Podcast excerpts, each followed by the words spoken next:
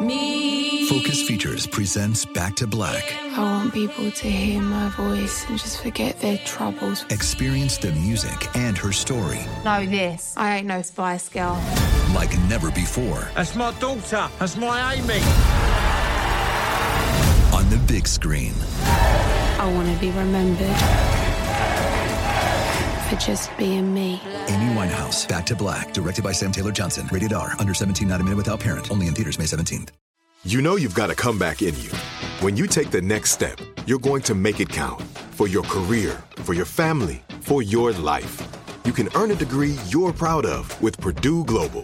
Purdue Global is backed by Purdue University, one of the nation's most respected and innovative public universities. This is your chance. This is your opportunity. This is your comeback.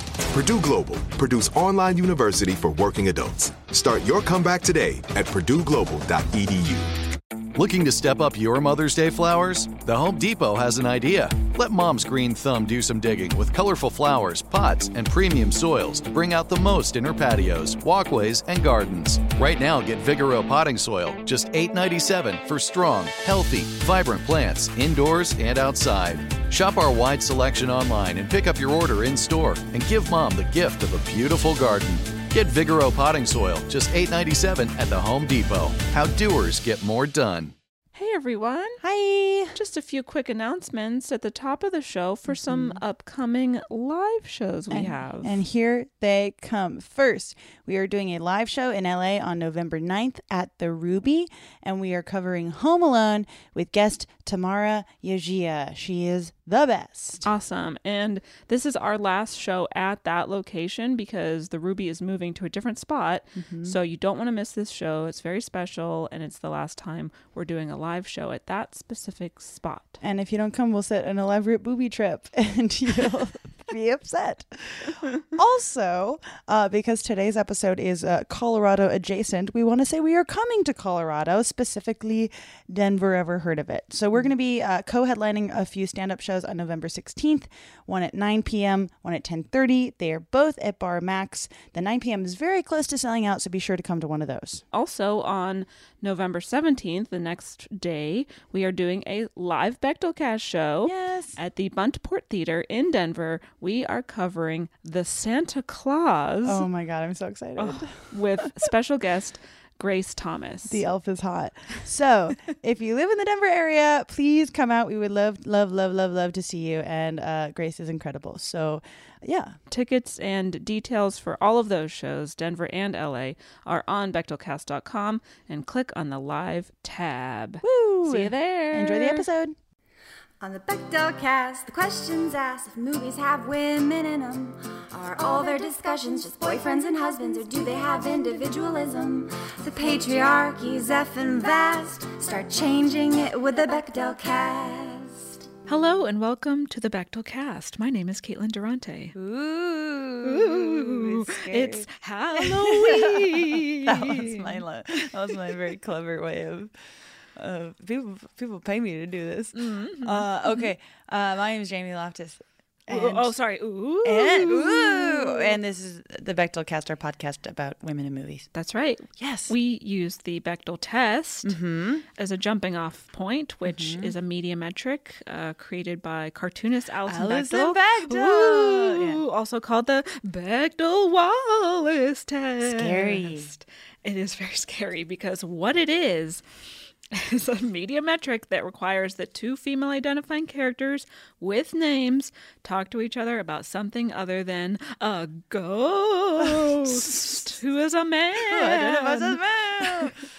oh man, I, this is electric. I feel my blood at the surface of my skin. Can we demo the test? Yeah, let's do it. Um, hey, Jamie. Hey, Caitlin. Uh, all work and no play Uh-huh. makes Caitlin a dull woman. I'm gonna hit you with a bat. ah! It's violent, but it passes.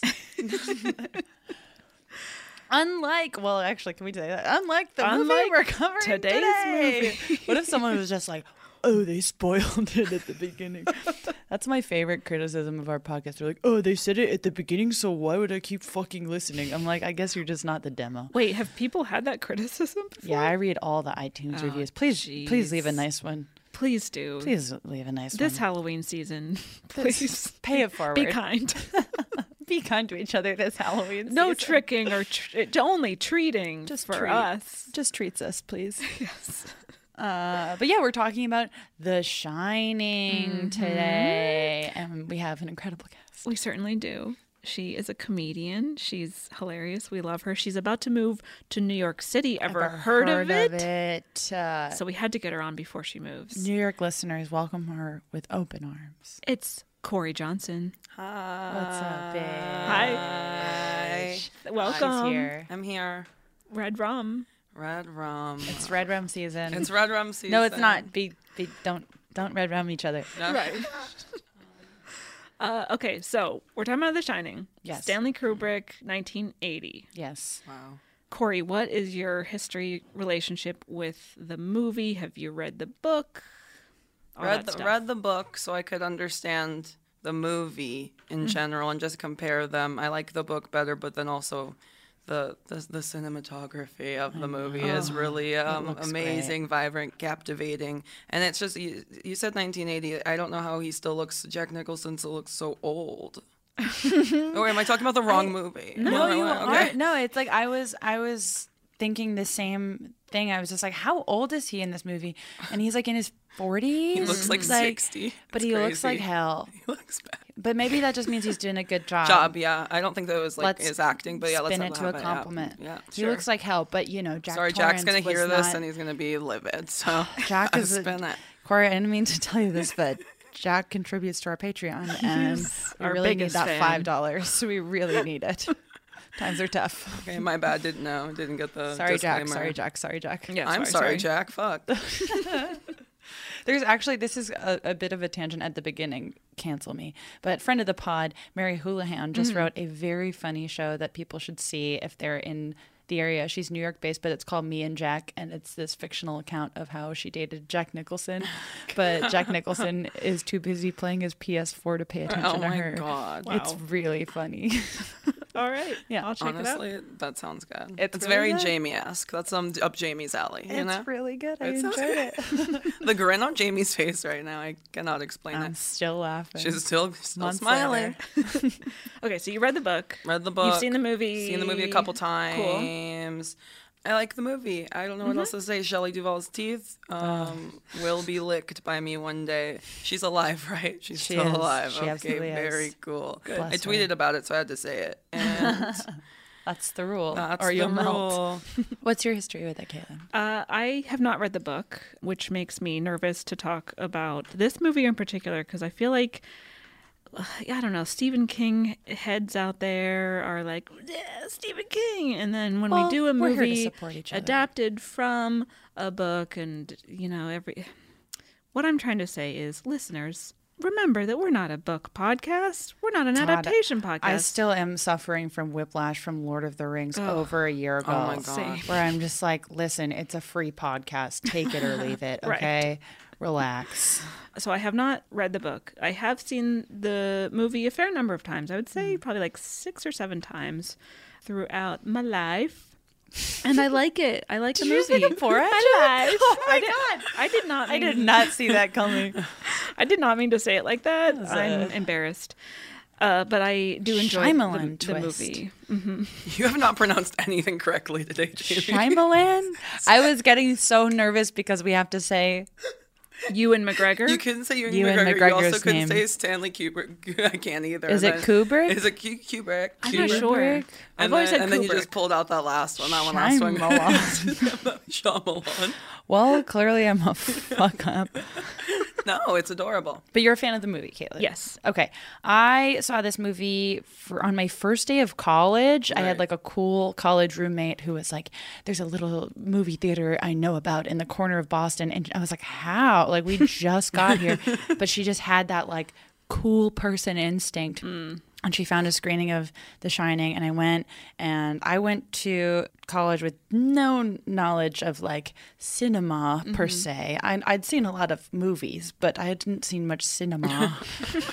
um, and I really liked it. And it was like, it became one of my faves for a little while. I've like seen the documentaries and then. Oh, Room 237. Yeah. That's a great. That's a great doc. I had to stop because it made me so furious. It was yeah, and then and then uh, and then in recent years, I have like learned more about Stanley Kubrick. Ku- Don't ask me. I already made fun of you, and I don't even know how to say. it. I, you know, drag me. But I, I've learned more about him. I've watched documentaries about him specifically. I've watched some of his older stuff. And now I'm just like, it's a beautiful movie, but I don't love it. Mm-hmm. Sure. Yeah.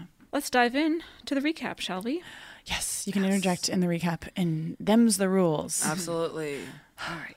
So, Jack Torrance, played by Jack Nicholson, he gets a job looking after this huge hotel, the Overlook Hotel, uh, which is nestled into the Rocky Mountains. And he needs to look after it over the winter when they close because of the harsh weather. Right. Because it, and this is in Colorado, right? Colorado, yes. I had no idea where it was. Thank God. It's the rare Stephen King The- joint the that doesn't could- take place in, In Maine. Maine, right. Yeah. Oh, interesting. Yeah. And it's very secluded, it's very isolated. Yeah, the It's- opening sequence, they're driving. This might not be funny to anyone but me. They're driving through the mountains to get there or whatever. And then the YouTube video that uh, they used to have back in the day where the car's driving and then they scare you. You know what I'm talking about? Yes. The infamous one. jump- the like the literally OG infamous jump yeah. scare. It looks just like that. And I was like, do I turn Oh. it off? I was really stoned, but I was like, do I turn it off? I didn't realize until I'd seen The Shining like three times that that's the clip that you're. It's like watch the car, follow the car. Is that with the your clip of what it's- I don't I'm pretty sure it is, or it's like a think very like a similar Nissan car. and then the devil comes out and is like, Oh, ah! so someone like edited in like a scary thing. You have to watch yeah. it after, Caitlin. Big, I can't believe you big haven't seen it. Halloween energy. Now that you're saying it, it might be a Nissan commercial. I really think it is. I think it's like a red Nissan Altima, but it's fine. I think we can consider this relevant discussion. Yes, I think so. So the manager of the Overlook Hotel tells Jack about this winter caretaker from a few years ago. Uh, and he's like, just so you know, he did axe murder his wife and two young daughters. But Jack is like, So don't worry, that won't happen to me. He goes, I love being alone. He says, he's like, no, I got this. I like being this alone. He's so, Yeah. he's, yeah, yep, yep, the ego. Because he's going to be there working on a writing project. That's what tempts him about taking this job where he's going to be in isolation. Uh, but he will be there with his family, um, his wife, his, wife, Wendy, and their Shelley young Duvall. son. Yeah, Shelley Duvall, and their young son, Danny. also named Danny Lloyd plays Danny. So Oh, just yeah. some really one to ones with the character names. Although uh, Mr. Uh, Halloran's name is not Scatman Crothers.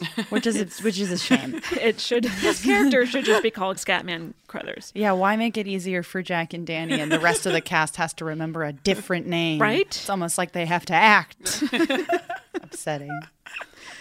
So the thing about Danny is that he's got this kind of like imaginary friend question mark mm-hmm. Tony Tony Soprano. who Tony I thought maybe Tony Shalhoub. Oh, that'd be mm-hmm. fun. Mm-hmm. I thought it was Tony Soprano going to little therapy sessions inside of oh, Danny's sure, mouth. Sure, sure. For me, it's Tony Bennett, and that's all. I know. Canonically, The Sopranos takes place inside of Danny Torrance's mouth. That's what happens at the end. They pull out. like at the end of Men in Black when they just like when it's the world is the galaxy is just like a marble. It's the same thing. They do "Don't Stop Believing" and then it cuts to black. But if you keep watching, it zooms out. it's Danny's mouth. Oh my god. Canon. So he's got this person, Tony, who like mm. lives in his finger or his mouth. It's the or mouth, but something. he talks to But his he talks to his finger. Right. But it all also might be this like kind of clairvoyant possession, which we'll learn about a little later on. So the family arrives at the hotel and they're shown around. Mr. Halloran, aka Scatman Crothers, mm-hmm. shows them some stuff. And then creepy shit starts happening right away. Mm-hmm. Uh, like Danny sees the ghost of these two little girls. Danny also has this psychic connection with Mr. Halloran, and he is like, "Hey, Danny, we have this connection. I also had it with my grandmother. She called it The Shining, and we're like, hey, that's the name of the movie. And you're like, and that's why they call it that. Mm-hmm. Right. And, And then you get excited. Then you're like, I'm of- in here. I'm in. I'm in. And then it mm-hmm. kind of never comes back. Like the word. Uh, name checking Yeah. The Shining. They got that out of the mm-hmm. way early, and I do like that actually, because when Yeah. it's towards the end of the movie, it, like they try to make. When is yeah. he going to say, Yeah. and that's one million ways to die in the West? Does that happen in that movie? what if that was the last line of the movie?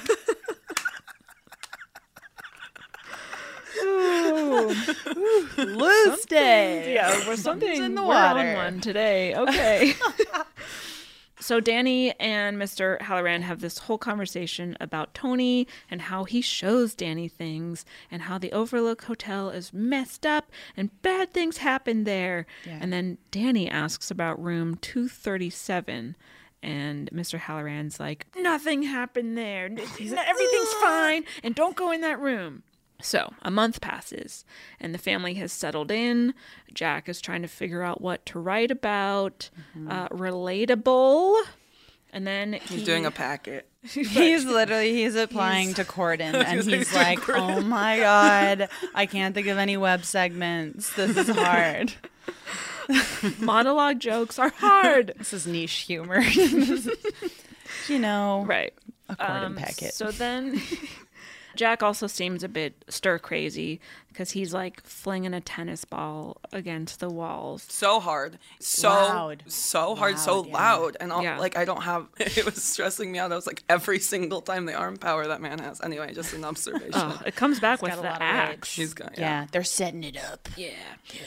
And then there's this enormous hedge maze that Wendy and Danny walk through for fun, you know, And we're like, "Oh, they're setting it up." Mm-hmm. Yeah. plant and payoff, baby. Oh yeah. Then Danny rides around on his big wheel through the hotel, and then he rides past room 237, and he's like, yikes.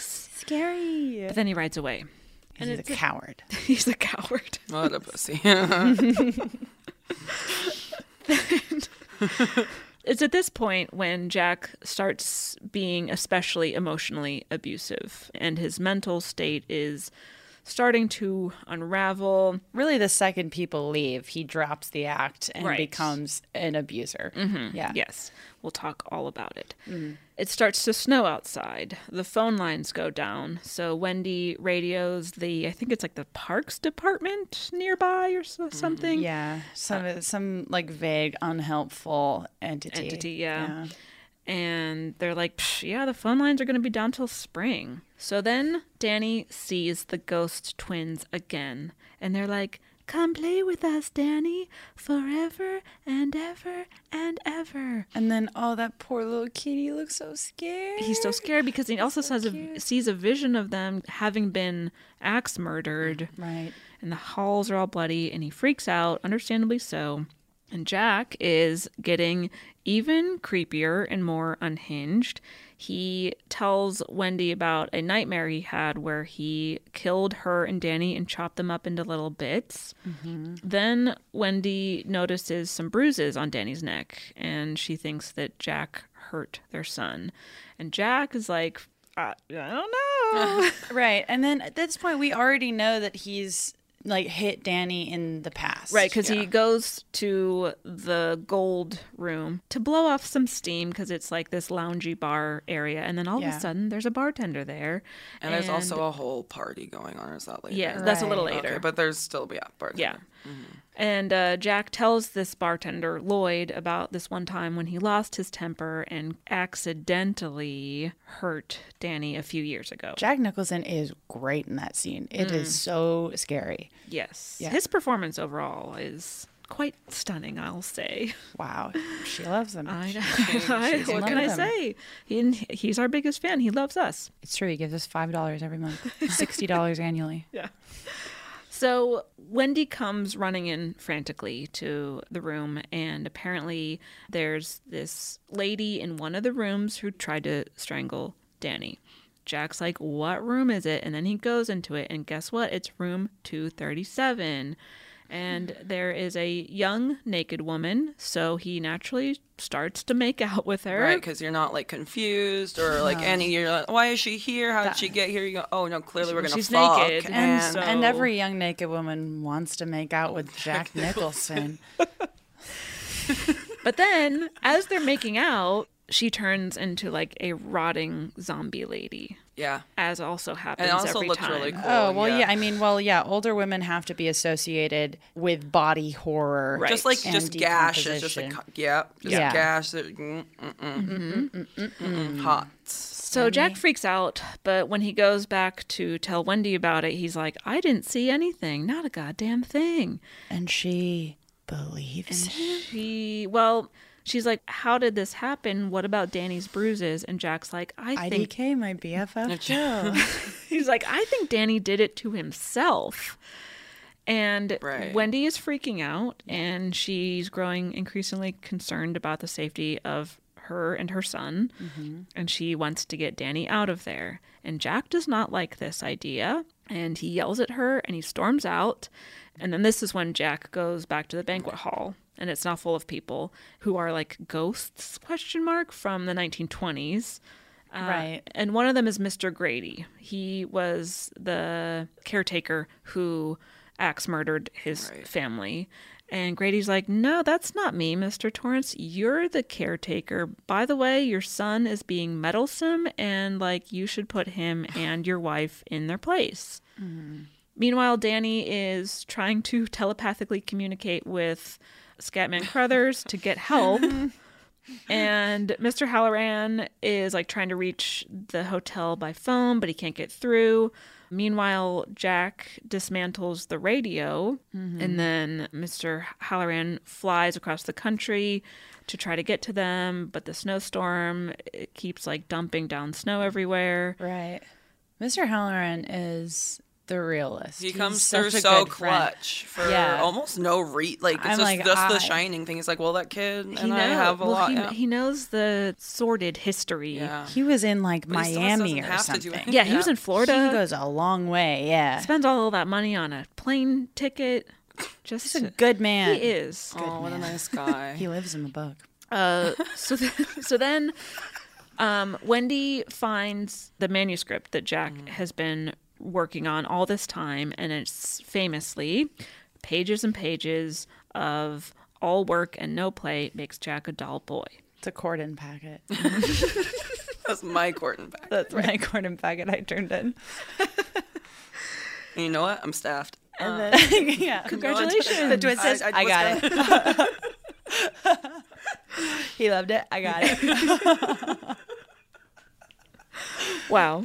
Congratulations. um so then Jack approaches her as she's like looking at his incredible comedy writing and at this point he is completely unhinged and he's screaming at her she's terrified of him she's swinging a baseball bat She's uh, she's defending herself. That's good. she a manages to hit thing. him on the head and then she drags his unconscious body uh, to the kitchen and then locks him up in like this pantry storage room I liked how obvious it was that they used a stunt Jack because they cut all the way away. Like Jack did, Jack Nicholson was like, "I'm not even gonna start to fall," and then cut to stunt Jack who like eats shit in Oh, the most like, tumbling down amazing the way. stairs? And then you're like, and there's Jack again who gently walked down the stairs and laid laid himself down. Yeah. Mm-hmm. So then she goes outside to the like snowcat snowmobile vehicle to try to escape, but Jack has cut the wires and the tubes and everything, so mm-hmm. she's trapped there. And Danny is yelling about red rum, which spoiler, murder backwards. Okay, you didn't have to ruin that for us, Caitlin. Jesus. So sorry, so sorry. It's like telling you who is the masked singer. you simply don't do it. I- forgive me, forgive me. Jack, somehow, we don't totally understand how, gets out of the storage room. Maybe Mr. Grady the ghost lets him out. Um, and then he starts chopping down the door of Wendy's room with an axe. And then he's like, Here's Johnny. Wendy grabs Danny and they try to escape out the window, but then this is when Mr. Halloran shows up and Jack goes after him, murders him with an axe. And then Jack is chasing after Danny, who runs into the maze. Wendy's back in the hotel looking for Danny, and she sees a furry giving a blowjob to someone. Which I totally forgot about. Always forget about that scene. What? Not sure. I don't Does think there's that any. I mean, uh, Does that happen in the book? no. So Stanley Kubrick's just like LOL random humor. It absolutely does not happen in the Not book. sure. I this is one of those movies where I'm like a million people are going to be our mentions like the furry obviously meant but like I couldn't make heads or tails of it. Nor could I. I okay. Okay. Yes. Oh, tails. Ha. He- oh, Funny. Oh, wow, um, that's going in the Corden packet. In the packet it goes. So then Jack chases after Danny in the maze and he's following Danny's tracks in the snow. Danny, at one point, he backtracks a little bit and then he hides his tracks and then Jack gets lost. Danny manages to get back out of the maze. He and Wendy escape in the snow vehicle that Scatman Crothers arrived in. Mm-hmm. And then we cut to the following morning. Jack has frozen to death. And then we see a photo of him from 1921 that he is in leaving a lot open to interpretation. Inspiring a million annoying YouTube videos. Mm-hmm. Mm-hmm. Just a whole genre of speculative bullshit that I don't. Sorry. Caitlin, Yeah. would you agree when I say that Jack Torrance isn't your average person? Yeah, I agree with that. Okay, well, I know something about an average person. Tell me. well, so uh, for for everyone who isn't Jack Torrance out there, the average person spends one third of their life sleeping and not awake and killing people like Jack Torrance. So you should be comfortable while you're sleeping all that time, right? Right. Well, that's where Casper comes in. Did you see that coming? No. Jack Torrance really could have solved it if he had had Casper. I think. Well, I mean, and too bad this episode isn't about Casper, the friendly little boy Oh, ghost friendly- movie. with all his creepy uncles. Right, but this episode is about, of course, The Shining, the Mm-hmm. movie whose sequel is Doctor Sleep. Oh, wow. Because see what I did there? Yeah, I get it. Because Casper is a sleep brand Uh-huh. that makes expertly designed products to help you get your best rest one night at a time. Are you listening, Jack Torrance? I'm kidding, he dies. Casper products are cleverly designed to mimic human curves, which provide supportive comfort for all kinds of bodies. The original Casper mattress combines multiple supportive memory foams for a quality sleep surface with the right amount of sink and bounce. Imagine all the, the what do you think the ghosts would use them? You know what? I bet they're in every hotel room at the Overlook Hotel.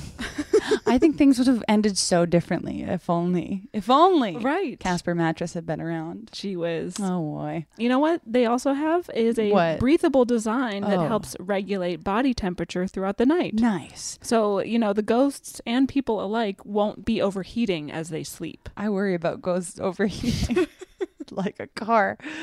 Casper also, mm-hmm. Caitlin, has affordable prices because they cut out the middleman and they sell directly to you. So they've got hassle free returns if you're not completely satisfied, and they have the free shipping and returns in the US and Canada. Now, to bring this back to The Shining, I would say Jack Torrance really is a middleman and. He really biffed it up. That's right. That's something to think about. I think that's very positive. Incredible, incredible connection. hmm thank you. Guess what? You can be sure of your purchase with Casper's 100 night risk free sleep on it trial. And you can get $100 towards select mattresses by visiting casper.com slash TBC and using TBC at checkout. Terms and conditions apply.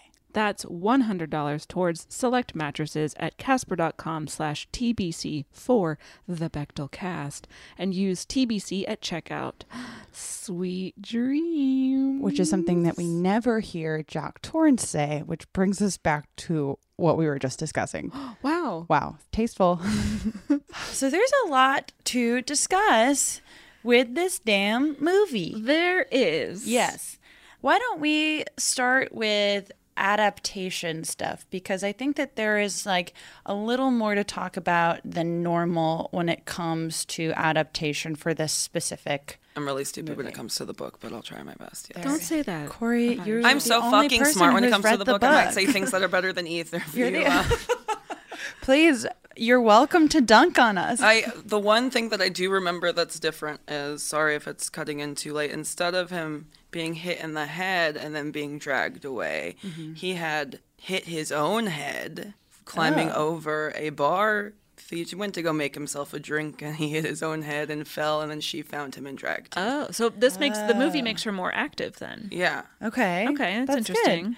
There's also I- so I haven't read the book, but I spoiled it for myself. Some things that stuck out to me were first of all, Stephen King hated the creative deviations made from the book to the mm-hmm. movie, Really? which we'll get into. But the few things that stuck out to me, and I'm sure that there's other stuff, but I guess there's a point in the book where Wendy considers leaving Jack, and Danny says, No, mm-hmm. I want to stay with him. Mm-hmm. And that's why Wendy doesn't leave sooner mm. um, or doesn't attempt to leave even after she knows something is very wrong. Uh, Mr. Hallorann is not killed off in the book. Uh, he helps them escape, and then there's an epilogue that takes place the next summer. Um, and Hallorann is working in Maine, Stephen King. Of course. Uh, and he's comforting Danny over the loss of his dad, and Wendy is like recuperating from the injuries that Jack gave her, and like there, it's like this What weird dream, sorted. honestly. Yeah, so they like welcome a, a you know a, a a- more stable influence into their lives through Mr. Hallorann, and they moved to Maine because it's a Stephen King book. I don't usually like uh, happy endings, but I did really like that ending because it is just adorable and good.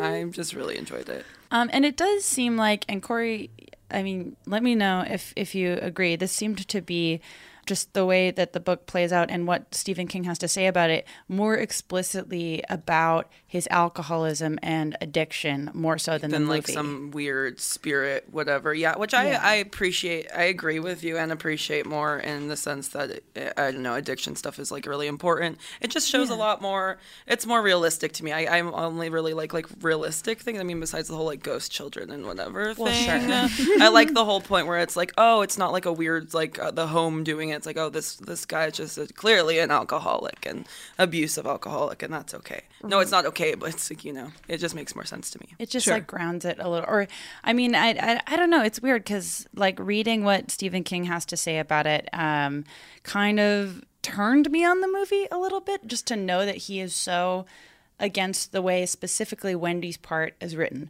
So uh, he gave an interview to, I believe it's The Guardian in 2013, and here's what he has to say. He says, "quote." The book's Wendy does have a lot more depth. She's fighting against the revelation, which she's already made before the book starts, that her husband is basically a marginally talented writer who will never really amount to anything because he's filled with rage demons, self loathing, and booze.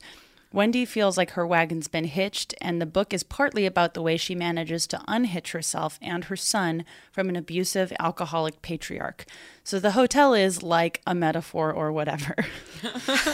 he said that about his own book. Yes. Uh, and and he and then he later in the same interview describes he says, "Oh, sorry, this interview is with the BBC. I got English publications mixed up. Cancel me." Uh, so. He says that uh, the film in general to him seemed too cold. He says, "quote I'm not a cold guy."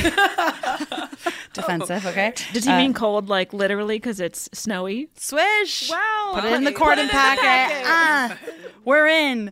Uh, see you later, fellas. I'm off to Corden. There. Okay. It's if I don't know why I am. Uh, I would happily. You know what? you know what? Okay. Quote: I'm not a cold guy. I think one of the things people relate to in my book is this warmth. There's a reaching out and saying to the reader, I want you to be a part of this. With Kubrick's The Shining, I felt that it was very cold, very, we're looking at these people, but they're like ants in an anthill. Aren't they doing interesting things? Shelley Duvall as Wendy is really one of the most misogynist characters ever put on film. She's basically just there to scream and be stupid, and that's not the woman I wrote about. Unquote. Wow. Dunk. So uh, that is not the woman he wrote about. which is interesting because I like don't even completely like I don't even completely agree that Kubrick's Wendy is stupid or I think she's really smart. Yeah, she's like really active. If anything, and- she's just like she's defensive and kind of just like uh, Stockholm syndrome about her husband. But like, I feel like a lot of women are. Is that misogynistic of me to say? well, just I like being inside whole- of an abusive relationship. Exactly, and him being an addict and having a kid on top. Yeah, that's just how it happens. And also, they are literally trapped. Yeah. So there's, but th- that's uh, just for context. That is uh, the main ways that it deviates from the source material, and uh, Stephen King still does not ride for this movie even 500 years later. Also, apparently, there's no maze in the book, and instead, it's like these topiaries oh that yeah, come yeah. to life Yep, yep, or yep, something yep, like yep, yep, that. yep. I forgot about that too. Maze. Yeah. I, I, the maze I is love the maze. Visually, this movie is incredible. Like it's so good. Very well shot. This is one of the first movies that used a Steadicam, Oh. and it uh, is awesome. I love the shots. You know, of the the big wheel riding around. Even the pa- the, the the panning in on the on the maze in the beginning. Yeah. Uh, beautiful. So, other stuff that is relevant to the discussion is uh, some behind the scenes stuff. So, the behind the scenes for this movie is like deep lore. There's that whole documentary, Room 237, about it. The main takeaway is I mean, Stanley Kubrick did not have an incredible reputation among female actors that he worked with. And the most egregious example is how Shelley Duvall felt about her experience working with him. Uh, so Stanley Kubrick's daughter, he was like wouldn't let anyone behind the scenes or like document stuff behind the scenes, which uh, red flag. Uh, he was like, I don't want people to remember how I treat other people.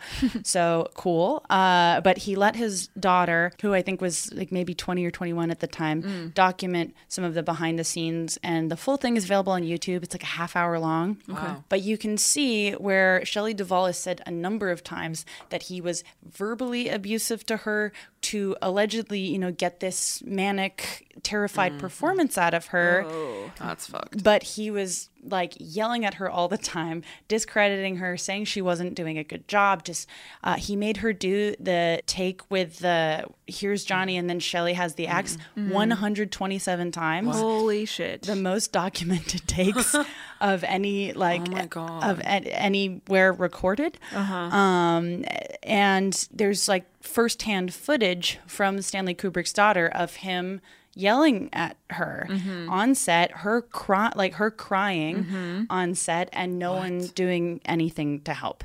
And so she had a really bad experience with him and was vocal about it, even, I mean, at the time and then for years after.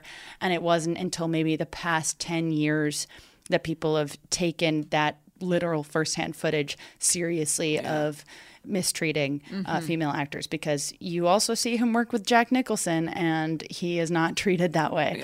And so, I mean, it definitely speaks to the culture um, on Stanley Kubrick's set. I, it also, I'm, I'm sure, has a lot to do with the era of. I mean, he was making her out to be like hysterical and like, well, if you're doing a better job, I wouldn't be treating you this way. Um, so hmm. that is, I think, an important piece of context specifically to Shelley Duvall. and sure. the reviews for this movie at the time don't mention her performance literally at all. Oh, even really? though Wow. it's so good. So it's just, it's really frustrating I that also entire piece. read that his mistreatment of her gave her such horrible stress that she became physically ill for months and that her hair yeah. Mm-hmm. was falling out and stuff like that. And I've also heard stories, and take this with a grain of salt because I didn't do enough reading up on this. So this is sort of just like anecdotal stuff I've heard over the years, but that he Mm-hmm. treated Scatman Crothers the same way.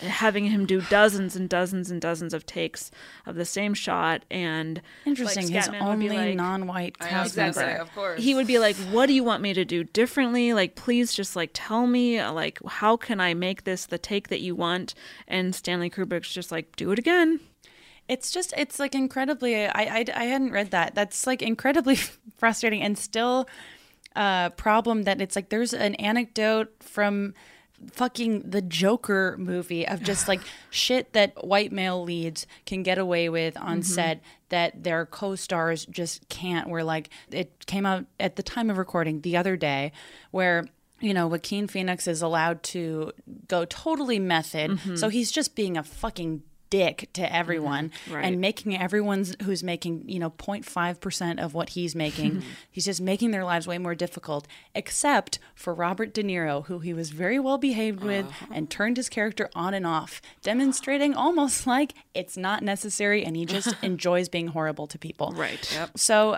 I- mean, it's uh, it's something that still happens, but this is like a I think a particularly egregious example of like abuse of power in a director's role. Absolutely. So that is bad, and also not for nothing. Stanley Kubrick has a uh, not an, an incredible record of uh, female characters in his films either. Oh, Uh, no. he uh, put it in the Corden packet. So, he uh, doesn't seem to prioritize female characters literally at all. Um, Is there one woman in Full Metal Jacket? Oh, that might be one She's of the Full Metal movies where- Jacket. Full Metal Jacket Full Metal identifies female. Oh no, that's the movie that famously uh, has that very like racist portrayal of like Vietnamese Oh, the sex Vietnamese workers. Yep, yep, yep, yep, yep. Oh. It's like the That's like those are see, the only women too. I swear, Right, I've I- I'm- literally I've seen might it a million times. I'm, I think those are the only women. yes. Uh, and as far as I know, on his in his filmography or whatever his canonical filmography, the only movie he ever makes with a female lead is Lolita. oh, and I can speak to that's one of the I've I've seen I've I've seen a bunch of his movies, but I think that The Shining and Lolita are the two that I've seen the most mm-hmm. because that is I mean, it's obviously super controversial work to begin with, but has has been adapted horrendously both times it was Yes. attempted, and yeah, Kubrick fucking botches it. And the only time, and and then you know that's in 1962, and he's like, I know what I'll do: never make a movie about a woman again. uh, so that, and then and then the last little piece of the context corner that I'll kick in here Yes. is that this movie or the screenplay is co-written uh, with a female author. Yes. which you know, give him a little, give him a little point at the end. Uh, she was a well-known novelist at this time, but she had never written a screenplay before. This is Diane Johnson, I was right? gonna say Diane name, name, Johnson. name, name. Say her name, uh, but yeah. So Diane Johnson, uh, I guess Kubrick, uh, her her work was brought to his attention. He liked it. He thought she would be a good collaborator on it, and she wrote uh, an essay about it uh, last year on a film journal called Scraps from the Loft. And by all accounts, it seemed like she had a lovely time working with him. So okay.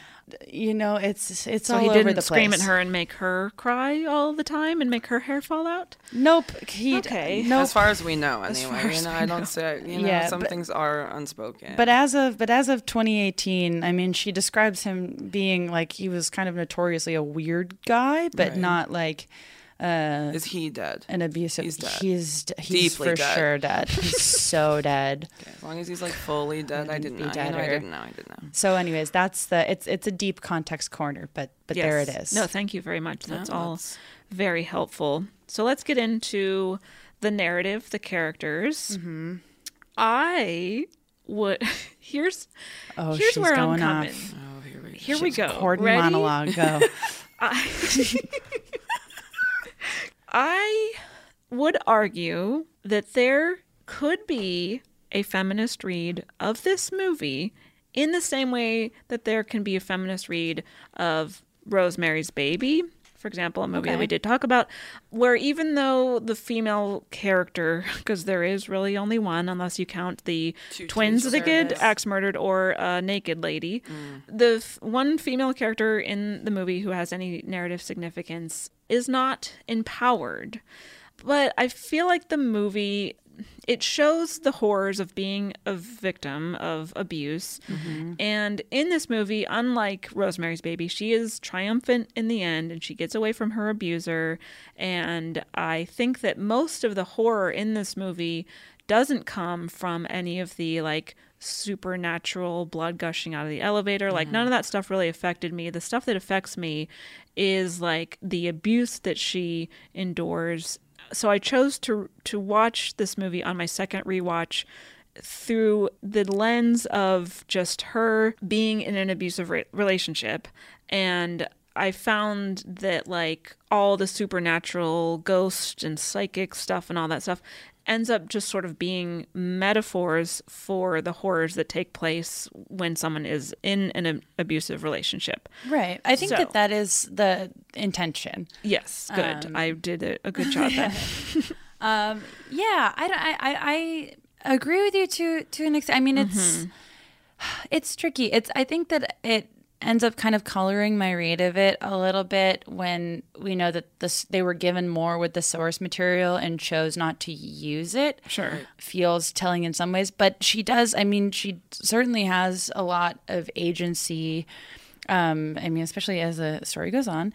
It's weird. I mean, it, it it does sort of speak to a lot of like the hallmarks of being in an abusive relationship, where she's saying one thing, but it's very clear that she's scared. Uh, there's like a lot of examples of her appeasing him to protect herself and to protect her son, Danny yes. yeah i mean it's like it's it's horrifying. And i feel like there have been some because there was after stephen king like shat upon the movie mm-hmm. there was sort of this avalanche of clickbait or thoughtful film commentary depending on how you read it Sure. that was agreeing with him but i feel like the, uh, in, in a lot of that where they're like well she she's made out to be you know dumb and she why doesn't she leave and i'm like well that's the victim blaming I don't Right. see that stuff at that all. up- yeah, I didn't see that at yeah. all. Yeah. So I mean, I think I think her character, and especially Shelley Duvall, does an amazing job because she, you can tell she's lying for the most part, and you can tell that she's like physically afraid of him, and we have reason to be physically afraid of him, and we know that the whole movie, which is just like, yeah. Yeah. Well, I did kind of like a beat by beat sort of breakdown all the story beats that relate to the abusive relationship. So I just kind of want to like go through them and like just sort of analyze it a bit. Um, so the first thing you kind of realize is that Wendy seems to be doing all of the parenting of Danny. So Jack is very hands off. He's for focused on his job, both in his hotel duties, which he doesn't ever end up actually doing, and Wendy does all of it because she's the one who's like checking the phone lines, checking the boilers, checking So he can focus on the his packet. Voltage makes and sense, the yeah. right, and because he's focusing on his Corden packet. so many great Carpool karaoke is fucking hard. So It's not easy to write. so not easy. he's not really paying attention to to Danny at all. She's doing all of the emotional labor of parenting. Was this the dynamic of many American families throughout most of history? Yes, but that was like the first thing I noticed. Sure. Um, toward the beginning, Wendy brings him breakfast, uh, which she has made him eggs just the way he likes, sunny side up. And then, he, meanwhile, he has slept until like eleven thirty. She's presumably been up for hours, like taking care of their son. he expresses no regret at all. He's like, "Oh, weird that I slept so late." Right. And then yeah. No, also no gratitude that she like made him and brought him breakfast. And then she says, "Oh, it's a nice day. Would you take me for a walk after you finish breakfast?" And he responds, "I need to get some writing done first. So they don't hang out. She instead goes on a walk through the maze with Danny. A little while later, Jack is typing at his typewriter, and then Wendy comes in and she's like, Hey, how's it going? Have you gotten a lot written today? And then he basically starts berating her, saying, like, You're interrupting me. You're breaking my concentration. Please get the fuck out. He's ripping up papers. He's throwing them. He's like having a tantrum. And this is like, I think maybe the first time that you see hints that he's like a scary, violent, unhinged, abusive person. I always used to read his behavior as like being the result of being in isolation and the like creepy hotel ghost stuff like getting to him and haunting him. Yeah. But this time I read it as he's always been emotionally abusive. It has nothing to do with the hotel. He's just a horrible person and the creepy stuff in the hotel is just like metaphors for him being right. And a then horrible abuser. And it was like at the fact that they set that up at the beginning and say that this has happened so many times, Times, it yeah. sets up like the abuse cycle as a mm-hmm. metaphor. wow. And I uh, never thought of it. wow. Someone who doesn't know how to look into things like that. I'm like, oh, it looks really pretty. The movie is gorgeous, and then you guys Well, say that. I'm like, things, oh yeah, people like movies mean things. It's I mean, but then sometimes they don't. sometimes they have to. Uh, we've The also impact covered of snow dogs. I- Uh, but it is like they set up the idea at the beginning of the movie that if an already angry, rage filled man is left in isolation, that they will become violent. Mm-hmm. Yeah.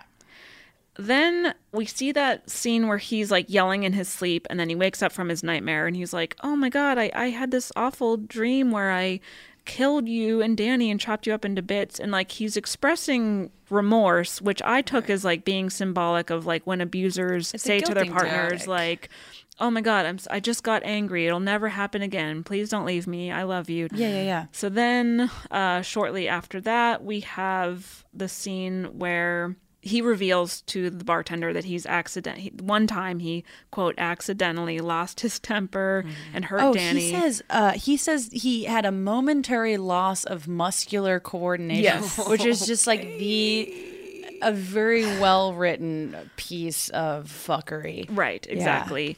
And then this is also when he starts to be vocal about how he blames Wendy for ruining his life, for like his mindset, turning yeah. him into this loser kind of person. Right. He says something like, "Oh, that bitch will not let me forget what happened as long as Three I live." years ago, like it's Yeah. just like three, Three years, years ago. ago. That's, ugh, yeah.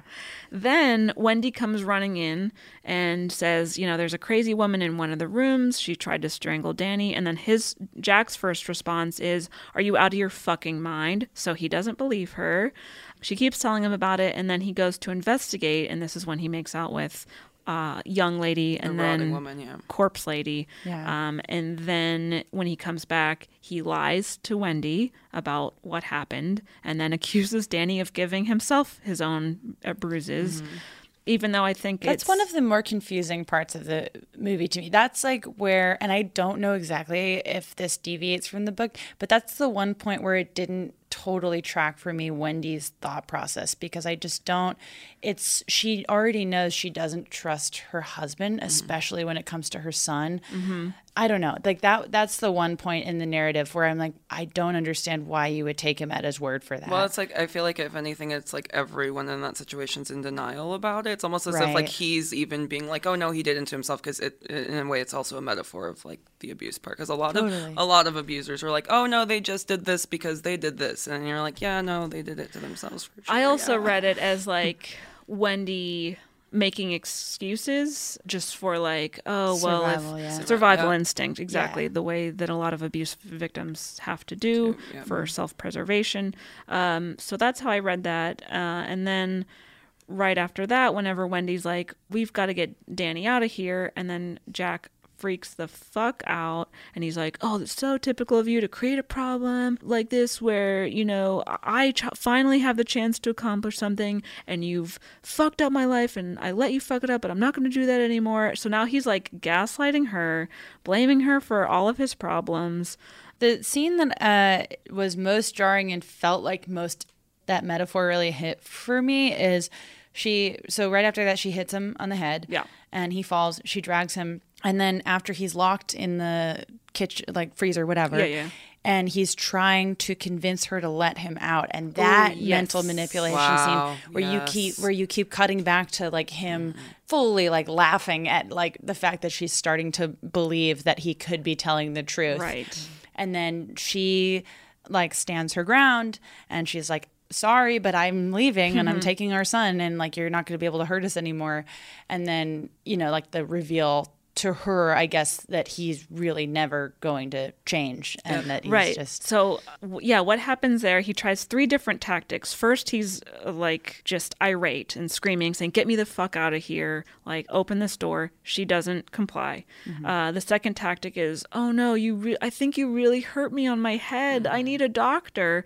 Trying to like appeal to her more nurturing sensibilities also doesn't work. She doesn't fall for it. And then she's like, I'm going, I'll bring a doctor back. That's what she tells him, who knows. I imagine that she probably would have just gotten the hell out of Yes, there and never come back. So she's like, I'm leaving. I'll bring a doctor back. And then he's like, You're not going anywhere. I snipped all those wires for that snow vehicle. Um, which I think both him cutting the wires of the snowcat and he dismantles the radio earlier on, I think is a metaphor for when abusers cut off communication For sure. victims. Yeah. Early on, yep, absolutely. It's loaded. And then it is like the fact that she is triumphant is kind Mm-hmm. of especially for like this era and I guess we we like Stephen King gets the credit for this because that was, you know, she escapes in the story as well, but like that seems like kind of like a uncharacteristically like kind of cool like oh she got she got out like and he and he you know quote unquote got his Mm-hmm. um for for treating them that way Yeah. but yeah, they're watching it with that in mind. It's like I understand Stephen King's criticisms.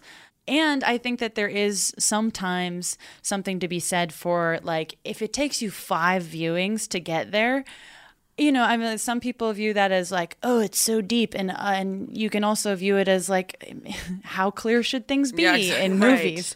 But I guess you know, I'm I don't fall any particular place there, but I didn't notice that the first five or six times I watched it. I mean, same. I was taking Right. it pretty much at face value in terms Sure. of like the hotel's haunted. As someone who's watched it 15 times, half of the things you said I never considered, so not even once. So Right, and it's like nice. how I mean that that's like a more existential artiste question we'll have to ask. And we also Gordon. might be giving because we're doing this like feminist read of it, maybe we're giving everything too much credit. Like I don't I'm really know. very like leery to give Stanley Kubrick Kubrick credit Mm-hmm. too much. I'm but it seems like a, at least a little is owed here. But I would also say that Diane Johnson um, was there. was yeah like she and she um, has a pretty good track record with like um, she'd written a number of like feminist novels prior to this so Oh, there's cool. that and and and it's like in the dna of stephen king's story that she's triumphant and, and a lot of the metaphors were like in the book Yep.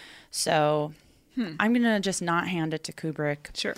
And hand it to the other two people Sure, sure, sure. um, but yeah, I think it is like very, and the performance like deserves a lot of credit too, because it was like, God, it was incredible. I don't, I think it's absolutely, it was not necessary to abuse her to get that performance. No, I She's no, given they a number of great it. performances, but um, yeah, Shelley Duvall d- kills it. Yeah. That said, Um, though, there were moments where I'm like, the way, like, she's running with a knife, kind of flailing it around, and it Mm-hmm. kind of, it, i don't know, it just read to me as like a, come on, can't, can't she be a little, I don't, like, Victim I don't even know what I'm, well, that's what I'm, now It's hard. I'm, It's hard. Yeah. because well then I I like sat down and thought about it. I was like, no, like she has been emotionally abused the whole time we've seen them interact on screen together. He's being abusive, so like sh- you know, I'm like she's holding that bat so stupidly. But then But, also like- like, if I, you know, if any of us were like Yeah. I wouldn't have victims, perfect form right? Like I I, would be so scared that I, would- couldn't do anything. Even not scared, I can't hold a fucking bat. What are you talking about? It would have, it would have been like, I mean, and I, it would have been cathartic to see her be like dope with weapons, but I feel like that would have been like a Mary Sue move, Right. Because given what we know about her life, the fact that she hasn't really been allowed to have ambitions or hobbies that we know of outside of being a wife and a mother, it doesn't make sense, right. Yeah. Um, exactly. And I I, she did softball on the weekends, and there. That see, if they had been like, well, maybe if you weren't softballing so much, then it wouldn't have. Then I would have been pissed about the bat thing. right Yeah. yeah so i i think we've been trained as like movie watchers to see these like strong female protagonists who are actually criminally underwritten and like when they suddenly like against all odds manage to like kick someone's ass Yeah. even She's if it doesn't belt. make You're sense like, for their character we're like but we're like woohoo a woman being triumphant. Yay we love to see it. But in a lot of cases it it wouldn't have actually happened that way. Mm-hmm. So i was and I that's was- like something was- that even in the time we've been doing this podcast, I'm like, oh, I, I never, I didn't always think of it that way. yeah same Wow, growing with age, incredible. Uh, we've got to take another quick break, but we'll come back for more. Ooh.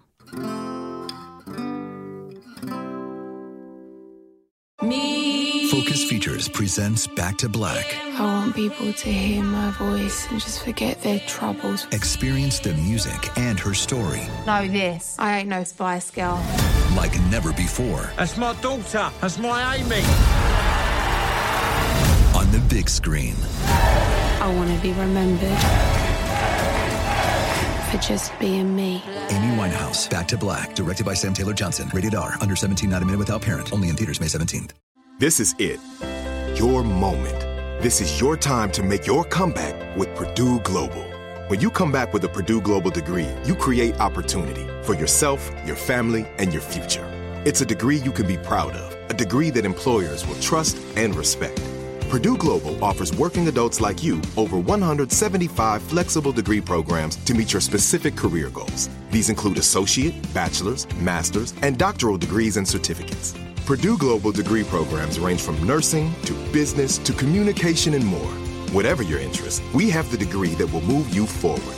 You have the knowledge, you have the experience. Now it's time to get credit for the work you've done and earn the recognition you deserve with Purdue Global, Purdue's online university for working adults. You know you're worth it. We do too. So don't wait another second to get the degree that will take your career to the next level. Start your comeback today at purdueglobal.edu. Are you looking for the perfect move in ready home this spring season? Now's the time to buy at Fisher Homes. For a limited time only, enjoy below market interest rates starting at 5.375% APR, 6.139% APR. With these exclusive lower rates, you can save hundreds on a move in ready home and start enjoying the benefits of home ownership even faster. Schedule your personal tour with one of our new home specialists at FisherHomes.com and make this spring the season you find your perfect home sweet home. Financing provided by Victory Mortgage, LLC, NMLS 461249, Equal Housing Lender. Yeah. Did you have anything else to say about Wendy specifically? So, in addition to being, um, you know, abused and gaslit by Jack, there is a, a brief moment where she's kind of lied to and gaslit by Mr. Hallorann. It's not as nefarious, it, but it's the scene where Careful, um, Hallorann Stan over here. Oh, sure, sure, sure. um, he keeps calling Danny Doc, and she's like, "How did you know we call him Doc?" And he's like, "Oh, I don't know. I probably just heard you say it." And Wendy, who is smart and resourceful and mm-hmm. attentive, is like, "Well, yeah, we do call him that, but I'm pretty sure I didn't say that in mm-hmm. front of you." And he was just mm-hmm. like, "I don't know though. Maybe you did." She calls him on it, and then I don't know. I'm I'm Hallorann Hive over here. uh, just she.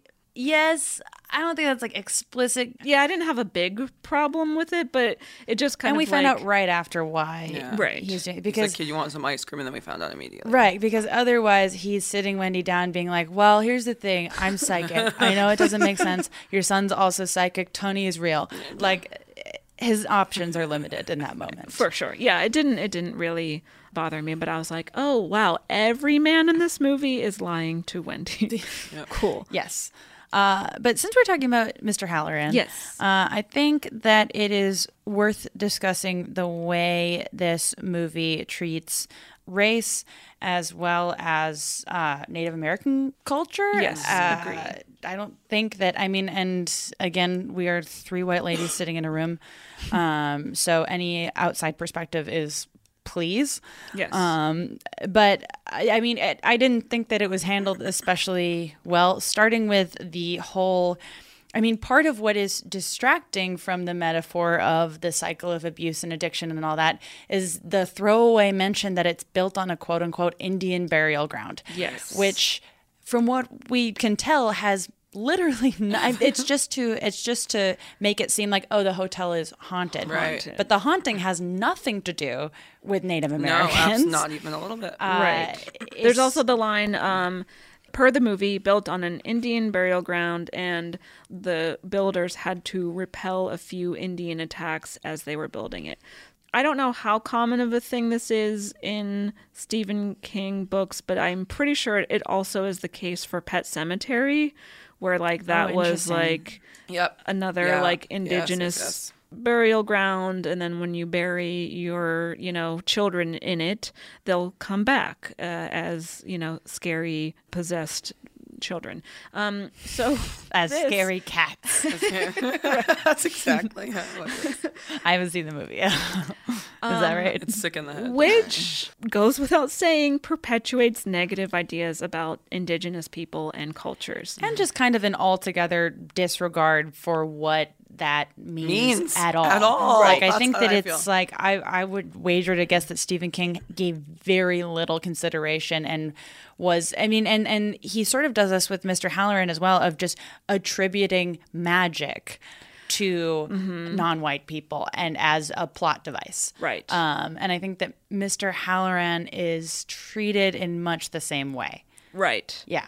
I think he could very easily fall into like the magical Negro stereotype trope sure, that yeah. exists in lots of fiction. It's still a prevalent trope today. They're Mhm. uh, they're for everyone who's seen both seasons of Big Little Lies. There was a major issue with that trope on Big Little Lies two months ago. Mhm. So it is not something that um, I mean. It's more likely to be identified and called out now, but it's still Sure. Gets signed off on by a lot of people. Um, but yeah, I think that that definitely is. I mean, the the one thing that is at least is like the narrative function works where he and Danny need to communicate for the plot to work, but it's we know Mhm. nothing else about him other than he's psychic, he knows about the shining. He sort of almost seems to exist out of time. Right. Uh, and he has a lot of uh, naked posters in his bedroom.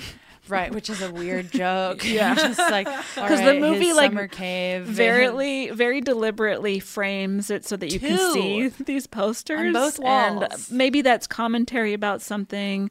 I I can't wrap my head around that couldn't one. couldn't but i God, we don't know We don't know. the hallorann hive uh, we we're, we're okay with it but it's uh, you know it's like he's whatever i don't know but i do think that the movie's explicit choice to kill him off is also a very tropey horror thing because that Yeah. doesn't happen in the books and there's such a like well tracked record of i mean like a black person being the first to die Oh, yes. in a horror movie and mr hallorann is the only, Only person who the only innocent person Right. who dies Right, right, right. even though he's basically like he and wendy together are the heroes of the story and they Mm-hmm. Mhm. manage to save danny and then He still fucking. why couldn't kicks kubrick the let him move yeah. to maine like he does in the book Right. the hallorann hive has spoken Yeah. Was he written in the book, uh, Corie, as black? Do you remember? Okay. so at Yes, least they didn't, I guess, whitewash that character. But even so, killing him off was a mistake. We also Yeah. should talk about the scene in which Jack and Mr. Grady, who is like acting as kind Oh. of like a butlery type of person, Right. are Oh. in the bathroom. Yeah. And the N word gets dropped several times by both of them. And Mr. Grady's basically saying, like, hey, Jack, keep an eye on that family of yours because they're being troublesome. And also, your son, he's got this talent and he's using it to try to bring in an outside party. And then they start talking about Mr. Hallorann. Mm. And they using drop the n-word The slurs. they do yeah Which I think is the characters being racist and not the movie being racist. But also 1980 it's Yeah, I was hard gonna to say it's, know. uh, it's a very fine line with that one. I don't think that. I mean, I don't know. I see what you're saying though, because I don't think that they would have had Wendy say that. Definitely not. I don't think. But I, I don't know. 1980. It's it's hard to know. Hard to know. Yeah. Um, but I think because those characters are framed as They are both uh, axe murderers. Axe murderers, yes. so they're like they're framed as being uh, horribly racist and horribly misogynist Yeah. because again, Mr. Grady's like, yeah, my wife was causing problems and so were my daughters, so I killed them because I hate women and also uh, I hate the women in your family, Jack. So you should probably kill her too. It's harder. Yeah, it's harder. I mean, it's hard no matter what. Yeah. But in the movie, I feel like it sucks more because then the only black character in the movie has such an abrupt end that sure. wasn't intended for them. So I feel like it, yeah. But yeah, so I mean, again, it's like Kubrick does not handle race well in this movie. Yeah, and if there's if there's anything uh, we missed, please uh, let us know. Again, three white ladies in a room. um, something that I wanted to talk a little bit about Danny and how the read of the this movie that we've been discussing.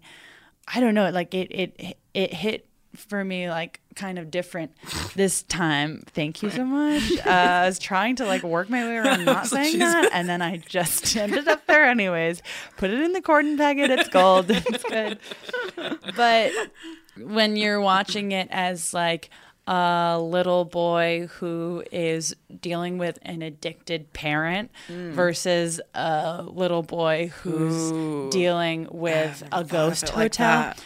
that scene, that one long scene with him and Jack Nicholson is so scary. Oh my god, when he's sitting on his lap. horrifying. Yes. Yeah, and that that kid actor, he I think he Icon. retired. He is now a biology professor in Kentucky. No kidding. Danny Lloyd, yeah, had the good sense to get out of this. Professor town. Lloyd. Professor Lloyd to you. Incredible. Um, so good for him. But he does he gives a great performance in, in Mhm. this movie and like that scene especially of just the way that an addict parent talks to their children and you can tell I mean, Jack is kind of already pretty far gone by the Mhm. time that scene happens because he's just staring at himself in the mirror when Danny gets there. it's a metaphor. Uh, but just the way that he tries to reassure Danny that nothing's going to happen to him. Yeah. And you can tell that Danny wants to believe that, but also he- he knows that it's not. Okay, heartbreaking. Right. Yeah, 'cause Truly it's like, heartbreaking. yes. You know, because of three years ago, and so that scene especially, like, I watched it twice this time because it was just like, oh, like when when you're when you're not thinking of it as just like oh haunted hotel movie, it's like heartbreaking for that Mhm. kid and soul ugh. crushing, and you can feel it inside of you. It's really crazy. I, I mean, I can. I'm just like, oh, okay. Yeah. Maybe that's my own shit, but damn, heartbreaking. No, Yeah. same. I was just like, oh fuck. We're like, okay, we get it. Fuck. Please get sober. Do I please. call my dad? like, what do I? Oh my also, gosh. that scene cuts away before we see like Danny getting up off his lap and leaving. So I, my theory is that that's when Jack Jack chokes him. chokes him. There's no doubt. yeah, Yeah, there's an absolutely no. That's the thing is like, yeah, there's no ghost. A ghost did not choke Danny. No. Um, which is why I am, while understanding and empathizing with her, you know, role in this very abusive relationship, I'm frustrated when, you know, that she would even think like. Oh, there's some lady here who choked him Yeah. when my husband, with a track record of hurting my son, Right. is just here like, I don't know. Oh, he like, did it to himself. I and I understand the dynamic of self-preservation, but it's like Right. Oh he yeah, it's hard clearly to watch. did It's it. so fucking hard to watch. It's really hard to watch. Uh, but I mean, I guess that just means that they're doing a good job. But Mm-hmm. It was it was hard. That's also why the scene where she sees the furry giving a blowjob really bugs me because it's like, well, that kind of like pokes a hole in the metaphors that I feel like the you know movie and narrative are does she, trying does to. she see ghosts in the book? yeah, but just not a furry. Not a furry. blowing That's interesting. yeah. That's like I I want because I, I thought. But I, mean, also don't think it's as like extreme. Like the Mm. like like every like I, don't, I feel like the whole haunting actual haunting part isn't as extreme extreme in the book. Yeah, I don't know. I mean, I I I think it is like an interesting choice that she also starts to see things. Here's here's my galaxy brain read of it. Is it's just I, I feel like if we're going with the ghosts are a metaphor for being in a, in a family unit with an addict who refuses to get help, Mhm. right? That it like is contagious in the way it affects people. Yeah. Because uh, I don't even think Jack isn't even the first person to I like see where a she's ghost going with this. I see I see where you're right? going. Danny is the first person to see ghosts because he Mhm. is the most he's the most physically Shiniest? affected. He's he's shining, um, but it, he's like the most. He's been the most directly traumatized by And it and has. for as a child. Yeah, and has like the fewest coping mechanisms, Right. and so like him seeing a ghost first makes sense. Plus, children Uh, do see ghosts because they are more susceptible to it in general. Children are just I more agree, yeah. susceptible. you can read it. There's So- studies on it anyway. so yeah, I I mean obviously it is our Halloween episode. I think Mm-hmm. we should just say right off the bat, uh, ghosts exist. Obviously, There's studies on it. I just I was talking about it in the car last night, and like, and we were like, clearly.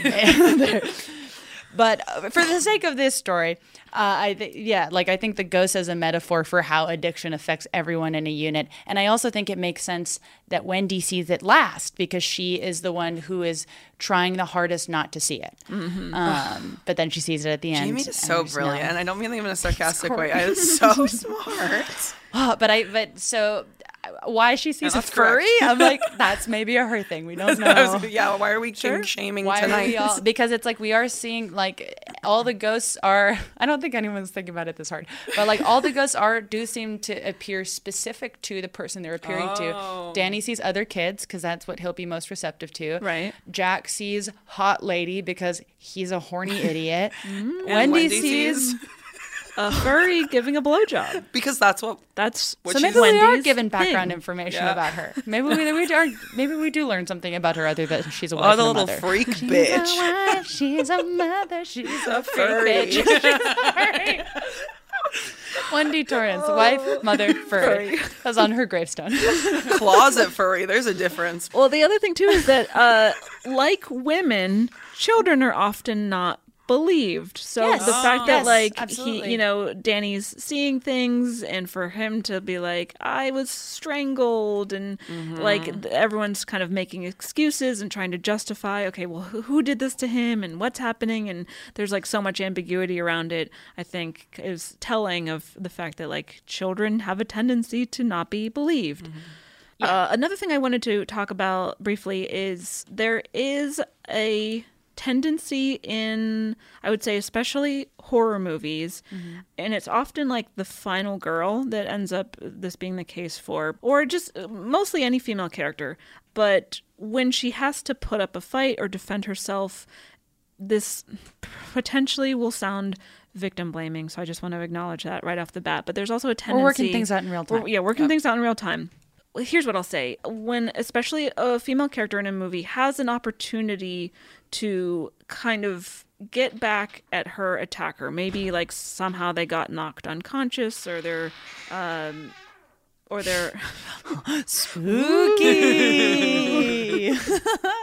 Leave it in. or they're like incapacitated in some way. Uh, like this just happened in that movie Ready or Not, which I did watch and did thoroughly enjoy. But there's Right. a few different moments where uh, the female protagonist of that movie has an opportunity to like kill someone who is trying to kill her by either like running them over with a car or like shooting them with a gun or like doing something with some weapon that she ending, has yes. at her disposal and she doesn't do that and then instead like she's just like i'm just gonna get away and because she didn't kill that person mm-hmm. that person gets back up and then tries to kill her some more and that really The ending of the second Strangers is what got to yeah. yeah do they Oh, do it all the time? But the ending of that one, I was like, Jesus fucking Christ. Okay. But I would argue for Wendy in this one where she from what we know and we don't know enough about her which is like a central Kubrick king whatever everyone's fault everyone's fault I'm not saying Kubrick's a king. I'm sorry, I, meant know, Stephen I, I King. what you're saying, but it did sound okay. Kubrick, my king.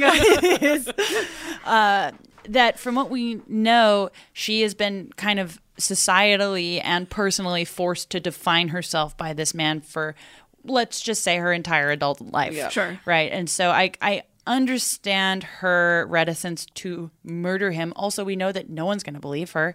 well so my point was going to be that i like that she first she bonks him over the head knocking him unconscious and then i think in other movies thank you for that sound effect I think in other movies she just would have like left him there on the landing of the stairs and then like just tried to do something. But the fact that she then drags him and locks him in a room that he can't get out of, even though he somehow did, um, like I really like that. And then when he is chopping down the door later, the fact that she like stabs him in the hand, I was like, "Go, Wendy! Yes, like he's trying to kill you. Try to kill him back." It seems like strategic too, where like it's clear she doesn't want to kill him, Right. And it's clear that, like in a lot of abusive relationships, she has some love for him, Right, of Um, course. Even though she knows he's a monster, and so it's I I, I kind of like that. It's like she doesn't want to kill him. She's doing what she needs to do to protect herself and her son, and she's she's like, if that means locking you in here and then having someone come back and arrest you, great, Right, yes. you know, and so. Yeah. Can we talk about the use of the naked ladies? Yes. So I I mean I think that this is like one of the more obvious glaring like come on uh, things where I mean I guess given what we know about Jack, it's not super surprising that he's a lecherous creep. Right. Right? Because he's clearly not interested in self improvement uh, or people's boundaries. Nope. So I, I, I'm not even really commenting on that as much as just the way that the movie seems to feel about like Stanley Kubrick has a pretty well documented history of like women as props. Yeah. So does all movies. um, but this is like pretty pretty aggressively, you know, where we see the young woman versus the old woman, and it's very much like, oh, the young woman is hot, silent, horny. Yes. Right? We don't need to know anything about her. No. And then the second you see like an old woman, uh, it's complete body horror, Grotesque. To be completely disgusting. fair, she is rotting. But She's besides that, I get what you're, I get where you're coming from on Right. all ends. But she is rotting. But I feel like that there that's like couched yeah, in some absolutely, shit absolutely. of like how people view older women. Older absolutely. women are rarely shown on screen as hot Or people. Or at all. or pe- right. First of all, at all. At all. And if they are there, certainly not like viable Yeah. romantic people. This is a this is a plug for Grace and Frankie. This is for Gloria. though. I love. Oh yeah. This is a Gloria ad. Uh, but yeah, I mean, watch Grace Grace, and and Frankie, Frankie. to see sexy, hot, older women getting fucked Getting all the time. dicked down, honestly. uh, but but yeah, I mean, I just like, I mean, that's I think one of the more obvious critiques of this movie. But like, come on, Right, yeah. I think that's all I had. Did anyone have any other thoughts about the film? I no, wish. that was all I had. Does it pass the Bechdel test? No, Not even a little bit. I was considering it, and then, then after you guys spoke, uh, no, was- yeah, uh, no, absolutely not. Uh, the only scene where two female characters talk at all is when the two Grady twins ask Danny if they want to play with him. Right. Oh, and I wanted to mention that that is, and he like it- wasn't like a steal; it was a borrow.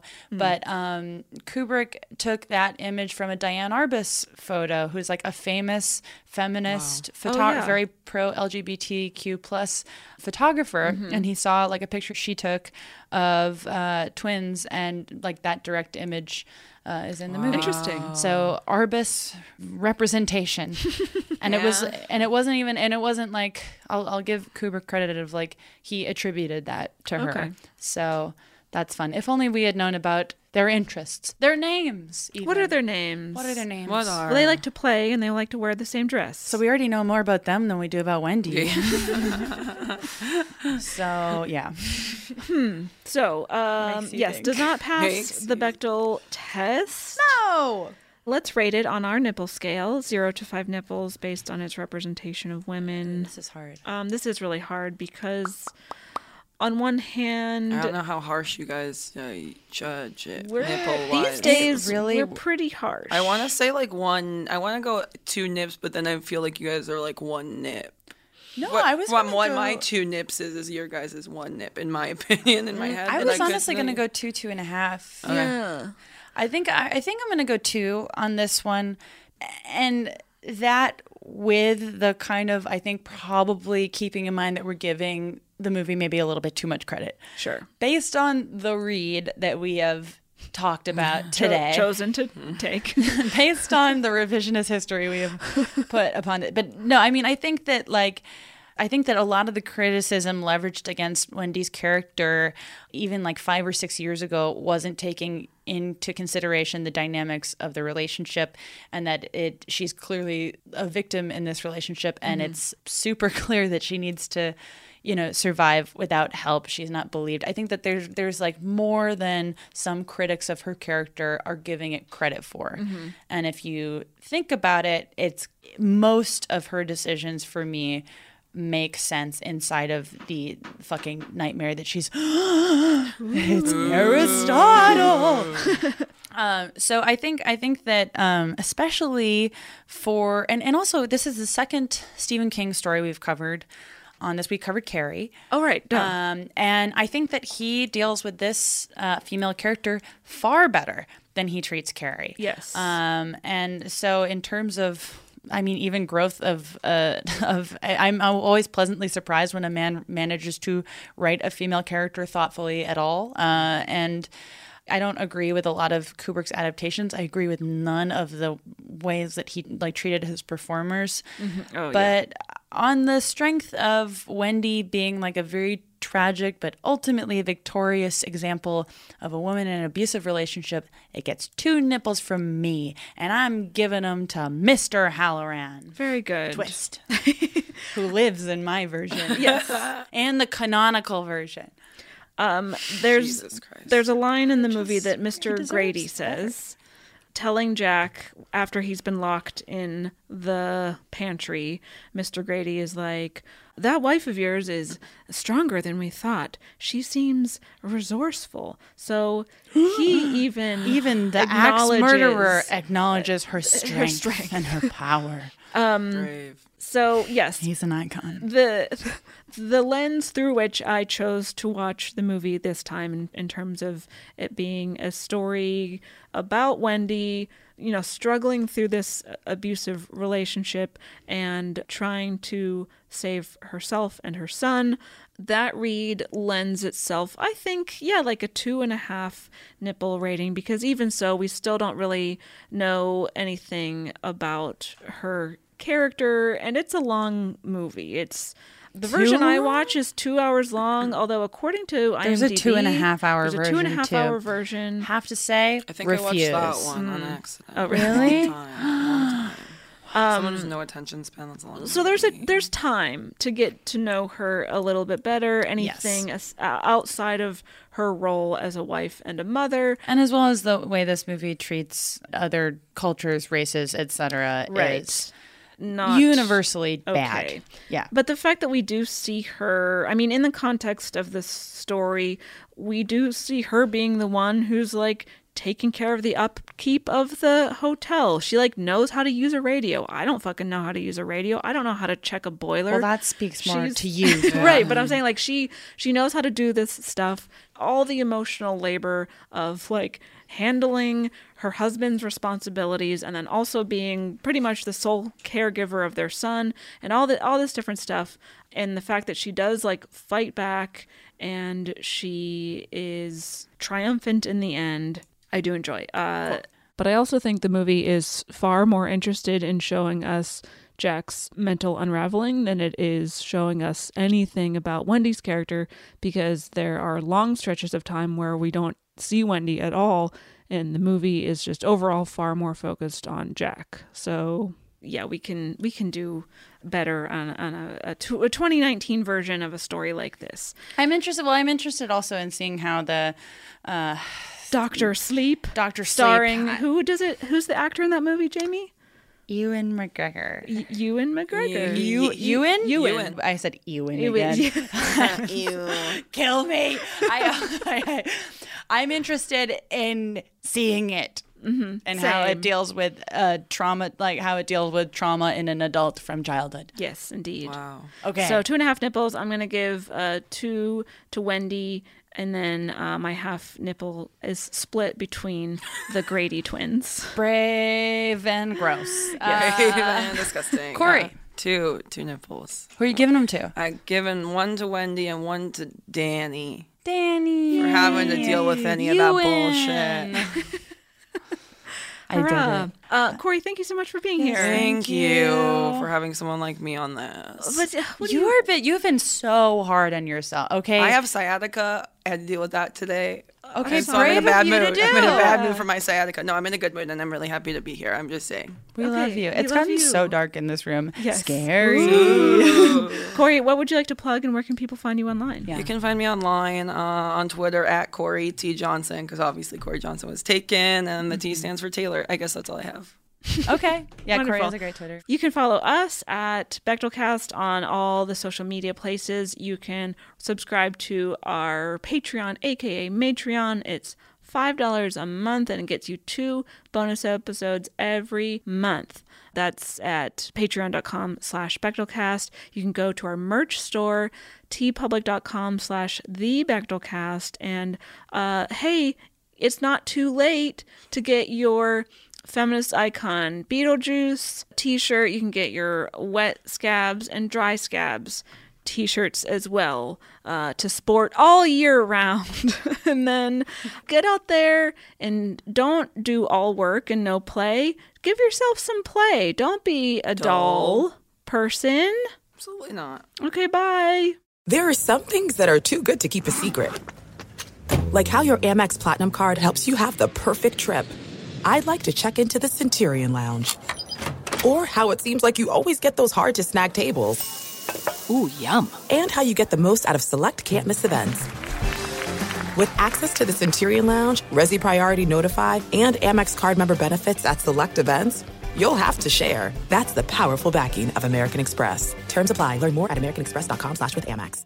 Are you looking for the perfect move-in ready home this spring season? Now's the time to buy at Fisher Homes. For a limited time only, enjoy below market interest rates starting at 5.375% APR, 6.139% APR. With these exclusive lower rates, you can save hundreds on a move-in ready home and start enjoying the benefits of home ownership even faster. Schedule your personal tour with one of our new home specialists at fisherhomes.com and make this spring the season you find your perfect home sweet home. Financing provided by Victory Mortgage LLC, NMLS 461249, equal housing lender. Whether you're a savvy spender maximizing your savings with cashback rewards, a thrifty rate watcher seeking the lowest interest, or a travel enthusiast looking for extraordinary perks, Kemba Financial Credit Union has a visa to complement your lifestyle and unique needs. Apply today at Kemba.org to unlock a limited time 2% cash back on purchases and pay 0% interest on balance transfers for an entire year with a new visa from Kemba. You deserve a card that works for you. Restrictions apply. Offer ends June 30th, 2024.